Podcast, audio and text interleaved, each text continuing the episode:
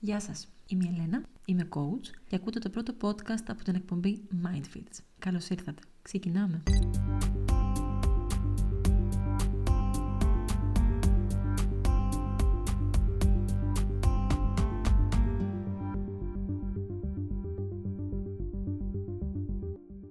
Επέλεξα στο πρώτο podcast να μιλήσουμε για τη γνώμη των άλλων. Γιατί θεωρώ ότι όταν ξεπεράσουμε αυτό το εμπόδιο, που στην ουσία εμείς θέτουμε στον εαυτό μας και όχι άλλοι, θα έχουμε βγάλει ένα πολύ μεγάλο βράχο από τον δρόμο μας. Το πρώτο πράγμα που θα ήθελα να πω για αυτό το θέμα είναι ότι οι άλλοι θα έχουν πάντα κάτι να πούν. Και εμείς οι ίδιοι θα έχουμε κάτι να πούμε όταν είμαστε οι άλλοι στον δρόμο κάποιου. Είναι πολύ εύκολο να λες τη γνώμη σου όταν κάθεσαι στις κερκίδες και τρως χοντόκ σου. Είναι πάρα πολύ εύκολο να βλέπεις τον αγώνα που κάποιος άλλος παίζει και να λες πώς το κάνει έτσι, εγώ θα το έκανα καλύτερα. Αν πιστεύεις ότι θα το έκανες καλύτερα, γιατί δεν είσαι εσύ εκεί; Τα εύσημα ανήκουν πάντα σε αυτόν που είναι στην αρένα. Πάντα είτε κερδίζει είτε όχι, ανήκουν σε αυτόν που βγήκε στην αρένα. Σε αυτόν που ρίχνει αίμα, δάκρυα και υδρότα που λέει και ο Σάκης. Είναι πολύ εύκολο να σχολιάζει τον εις απ' έξω και το ξέρω γιατί εννοείται ότι το έχω κάνει κι εγώ. Θυμάμαι ένα βράδυ σε ένα γνωστό μπαράκι στο μοναστηράκι να παραπονιέμαι στον καημένο το φίλο μου τον Νικό και να προσπαθώ να τον πείσω ότι ξέρω ότι μπορώ να το κάνω, γιατί όταν βλέπω άλλους να το κάνουν, ξέρω ότι εγώ θα το έκανα καλύτερα. Είχα άποψη, έλεγα Α, αυτό δεν το εξήγησε καλά. Σε αυτό το σημείο πρέπει να πει αυτό, να κάνει εκείνο, να το κάνει πιο ενδιαφέρον, πιο κατανοητό. Δηλαδή για όνομα του Θεού. Είχα άποψη για κάτι που άλλος έκανε 20 χρόνια και εγώ χαζολογούσα με αυτό 20 λεπτά. Και πολύ εύστοχα ο καλός μου φίλος μου το επισήμανε. Και ο λόγος που το λέω αυτό είναι για να τονίσω ότι δεν αφορίζουμε όλες τις γνώμες των άλλων. Ούτε όμως αφήνουμε να μας επηρεάζουν και οι γνώμες όλων των άλλων. Για να δείτε σε ποιο σημείο του άξονα είστε ανάμεσα σε αυτά τα δύο, αναλογιστείτε τις προσδοκίες σας. Πόσο ρεαλιστικές είναι. Σε ποιο βαθμό αναμένετε να είναι η αποδοχή των άλλων. Φανταστείτε έναν άξονα. Στη μία του πλευρά βρίσκεται το πρέπει να έχω την αποδοχή όλων, οι άλλοι θα πρέπει να συμφωνούν με ό,τι λέω και ό,τι κάνω. Και στην άλλη μεριά είναι το δεν με ενδιαφέρει η γνώμη κανενός, θα κάνω ό,τι θέλω γιατί κανείς δεν ξέρει καλύτερα από μένα. Σε ποιο σημείο του άξονα βρίσκεστε. Γνωρίζω πόσο ελκυστική είναι η ιδέα του να αρέσουμε σε όλους. Το γνωρίζω γιατί δεν είμαι από τον πλανήτη Κρύπτον. Στον πλανήτη Γη όλοι θα θέλαμε να αρέσουμε σε όλους. Και αυτό είναι απόλυτα λογικό και υγιές με σας πω σε κάποιο βαθμό. Είμαστε κοινωνικά όντα, ζούμε με άλλους ανθρώπους, αλλήμον αν κάναμε πάντα ό,τι νομίζουμε εμείς, χωρίς να ακούμε κανέναν. Οι άλλοι και κατά συνέπεια η γνώμη τους είναι η εξέλιξή μας. Προσωπικά και είμαι σίγουρη ότι το ίδιο ισχύει για πολλούς από εμάς. Έχω βοηθηθεί πολλές φορές από τη γνώμη των άλλων. Οι δικοί μου άλλοι και η γνώμη τους έχουν φωτίσει πολλές φορές τα τυφλά μου σημεία. Το θέμα όμως είναι να εξετάσουμε πολύ προσεκτικά και με απόλυτη συνειδητότητα ποιοι θα είναι αυτοί οι άλλοι και για ποια θέματα θα ακούμε τη γνώμη τους. Τσεκάρετε με ποιον μοιράζεστε ποια πληροφορία. Δεν έχει κανένα νόημα να ανοίξω σοβαρή συζήτηση για τα επαγγελματικά μου σχέδια με την υπέροχη γιαγιά μου που πιστεύει ότι η μόνη επιτυχία που έχει σημασία στη ζωή μιας γυναίκας είναι ένας καλός γάμος. Είναι σημαντικό όμως να αναγνωρίζουμε τις προθέσεις των άλλων. Όταν μιλάμε για κάποιο πρόσωπο εμπιστοσύνης, να θυμάστε ότι ακόμα και η διαφωνία κρύβει μέσα της ενδιαφέρον. Το ζήτημα λοιπόν ξεκινάει όταν μας επηρεάζει η γνώμη του κάθε ένα που θα έχει άποψη για μας και τις πράξεις μας. Όταν γίνεται σκοπός το να έχουμε την έγκριση από όλους. Δεν μπορώ να σκεφτώ κανέναν που δεν θα απολάμβανε την αποδοχή και την αγάπη του κόσμου. Γνωρίζω όμως αρκετούς που οι αποφάσεις τους δεν επηρεάζονται ιδιαίτερα από αυτή την ανάγκη.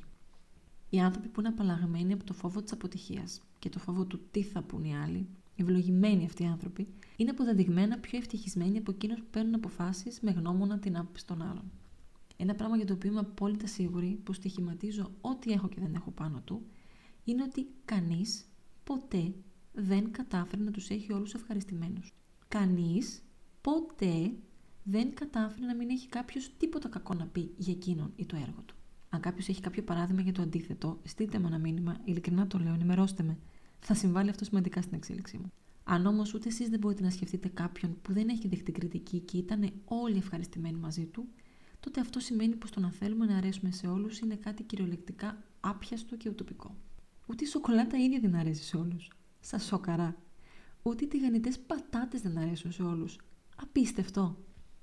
Οι συγγραφέας του Χάρι Πότερ είναι από τις πιο πετυχημένες. Αυτό το ξέρουμε όλοι.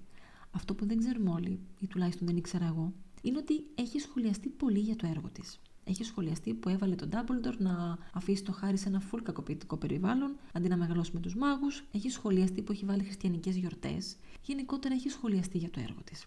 Και αυτό είναι λογικό. Γιατί όταν βγάλεις κάτι εκεί έξω και έχει επιτυχία, σημαίνει ότι οι άλλοι θα ταυτιστούν με αυτό.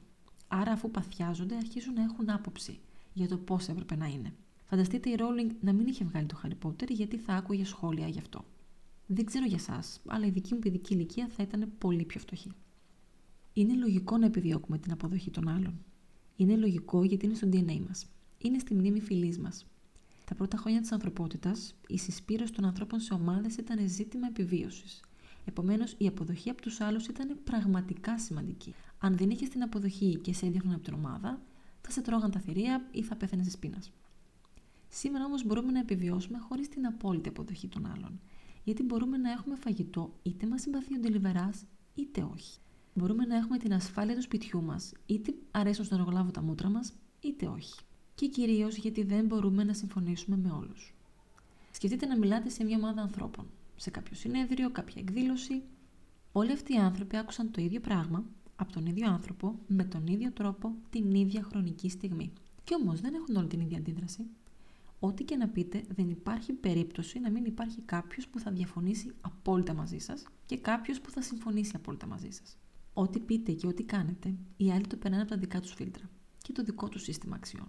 Και εσείς δεν μπορείτε να κάνετε τίποτα γι' αυτό.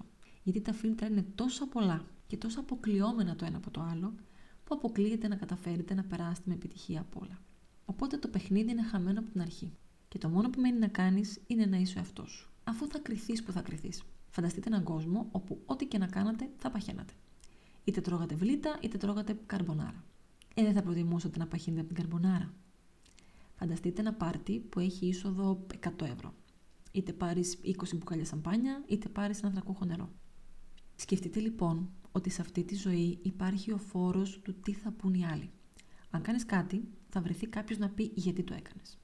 Αν δεν κάνεις τίποτα, πάλι θα βρεθεί κάποιος να πει Μα γιατί δεν έκανες κάτι. Η κριτική είναι αναπόφευκτη. Ε, αφού στο τέλος το φόρο της κριτικής θα τον πληρώσεις. Γιατί να μην τον πληρώσεις για κάτι πραγματικά απόλαυσες; Αφού το ντύσιμό σου θα σχολιαστεί έτσι κι αλλιώς. Βάλε εκείνο το φόρεμα που θες, και εσύ είναι πολύ κοντό, πολύ φανταχτερό, πολύ χαριτωμένο για την ηλικία σου. Ό,τι και να κάνετε, θα υπάρχουν άνθρωποι που θα το κρίνουν αρνητικά. Αυτό όμως που δεν σκεφτόμαστε είναι ότι θα υπάρχουν και άνθρωποι που θα το κρίνουν θετικά.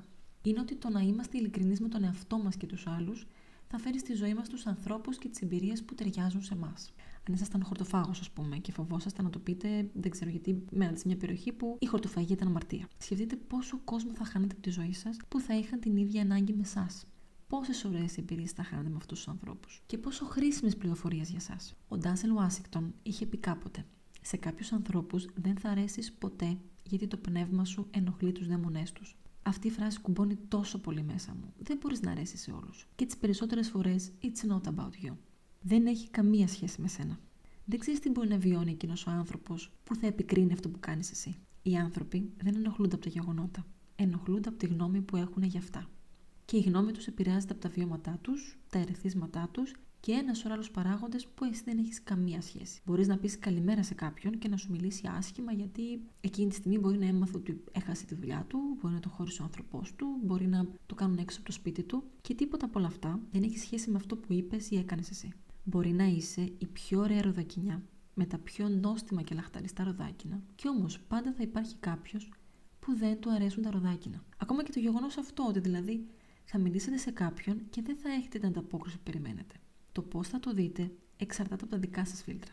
Θυμάστε το επεισόδιο στα φιλαράκια που εμφανίζεται τον Brad Pitt και υποδίεται έναν παλιός μαθητή της Ρέιτσελ, ο οποίος τη μισεί θανάσιμα και εκείνη ούτε καν τον θυμάται. Όταν λοιπόν εκείνος το καταλαβαίνει, την κοιτάει με απόγνωση και θυμό και της λέει: Είσαι απίστευτη. Και εκείνη του χαμογελάει και του λέει: Oh, thank you δεν έχει ιδέα ότι ο μαθητής που μέχρι λίγο πριν δεν ήξερε καν την ύπαρξή του έχει κάποιο προηγούμενο μαζί της. Οπότε τα δικά της φίλτρα στο είσαι απίστευτη της λένε Αχ, τι γλυκός αυτός ο ξένος ο άνθρωπος. Η κριτική από μόνη της δεν σημαίνει τίποτα. Αποκτά σημασία όταν εσύ επενδύσει την προσοχή σου σε αυτήν.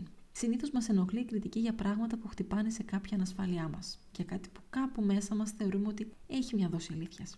Εμένα, αν μου πει κάποιος ότι δεν ξέρω να μαγειρεύω, δεν θα υδρώσει εύκολα τα αυτή μου. Όχι γιατί είμαι πετρετζίκης, αλλά γιατί όταν πεινάσω, θα πάω στην κουζίνα, θα μαγειρέψω κάτι πολύ νόστιμο, θα το φάω και θα χορτάσω. Άσχετα από το τι πιστεύει κάποιος άλλος γι' αυτό. Προχθές όμως που η φίλη μου η Αρτίσα αστείευτηκε με την προφορά μου στα αγγλικά. Ποπό χαλάστηκα. Με πείραξε. Γιατί πάντα είχα ανασφάλεια με τα αγγλικά μου. Οπότε χτύπησε μια πολύ ευαίσθητη χορδία τώρα εκεί. Ο τρόπος να το αντιμετωπίσουμε αυτό είναι να σκεφτούμε γιατί μας ενοχλεί Να ψάξουμε μέσα μας γιατί αυτό έχει σημασία για μας. Κάθε κριτική δοκιμάζει τη σχέση μας με τον εαυτό μας.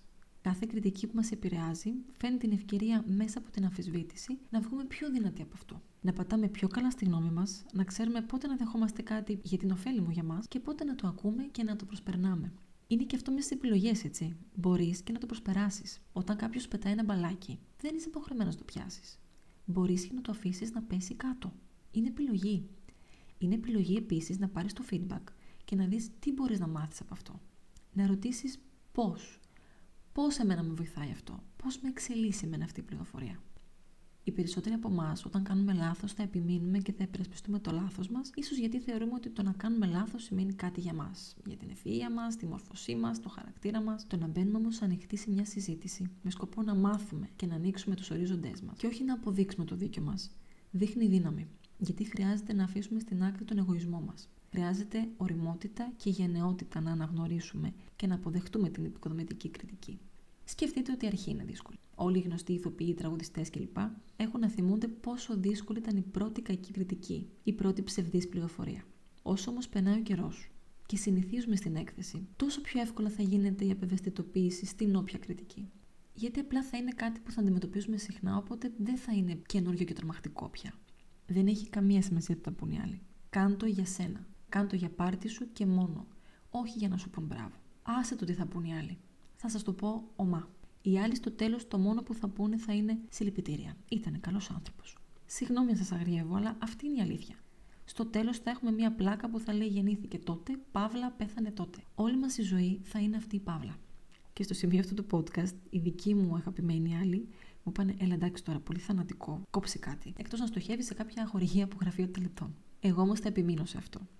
Γιατί θεωρώ πολύ σημαντικό να καταλάβουμε ότι αυτό εδώ που ζούμε είναι η δική μας ζωή και είναι η επίσημη παράσταση. Δεν είναι πρόβα. Δεν έχει άλλο. Αυτό είναι. Και δεν θέλω κανένας μας όταν φτάσουμε 90, 100, 120, 140 που έχω συμφωνήσει εγώ, να σκεφτόμαστε το παρελθόν με τα μέλια. Θα ήθελα όλοι να ζήσουμε μια ζωή γεμάτη. Κάντε αυτό που θέλετε. Δεδομένου βέβαια ότι η ελευθερία σας σταματάει εκεί που ξεκινάει η ελευθερία του άλλου. Εντάξει, τα μίλια με τα αυτονόητα. Θεωρώ το κοινό μου είναι λίγο πιο ψημένο από αυτό. Διεκδικήστε όμως την ελευθερία σας χωρίς να σας απασχολεί τι θα σκεφτούν οι άλλοι. Γιατί πολλές φορές οι άλλοι είναι απασχολημένοι με το να σκέφτονται τι σκεφτόμαστε εμείς για αυτούς. Αυτό είναι το μήνυμά μου για σήμερα. Ζήστε μια ζωή χωρίς μεταμέλεια. Να ζητάς πάντα αυτό που θες και να λες πάντα αυτό που σκέφτεσαι γιατί είναι ο καλύτερος τρόπος να σε μάθουν οι άλλοι και να μάθεις και στον εαυτό σου. Είμαι η Ελένα Ελέζη και ακούγατε Mindfields.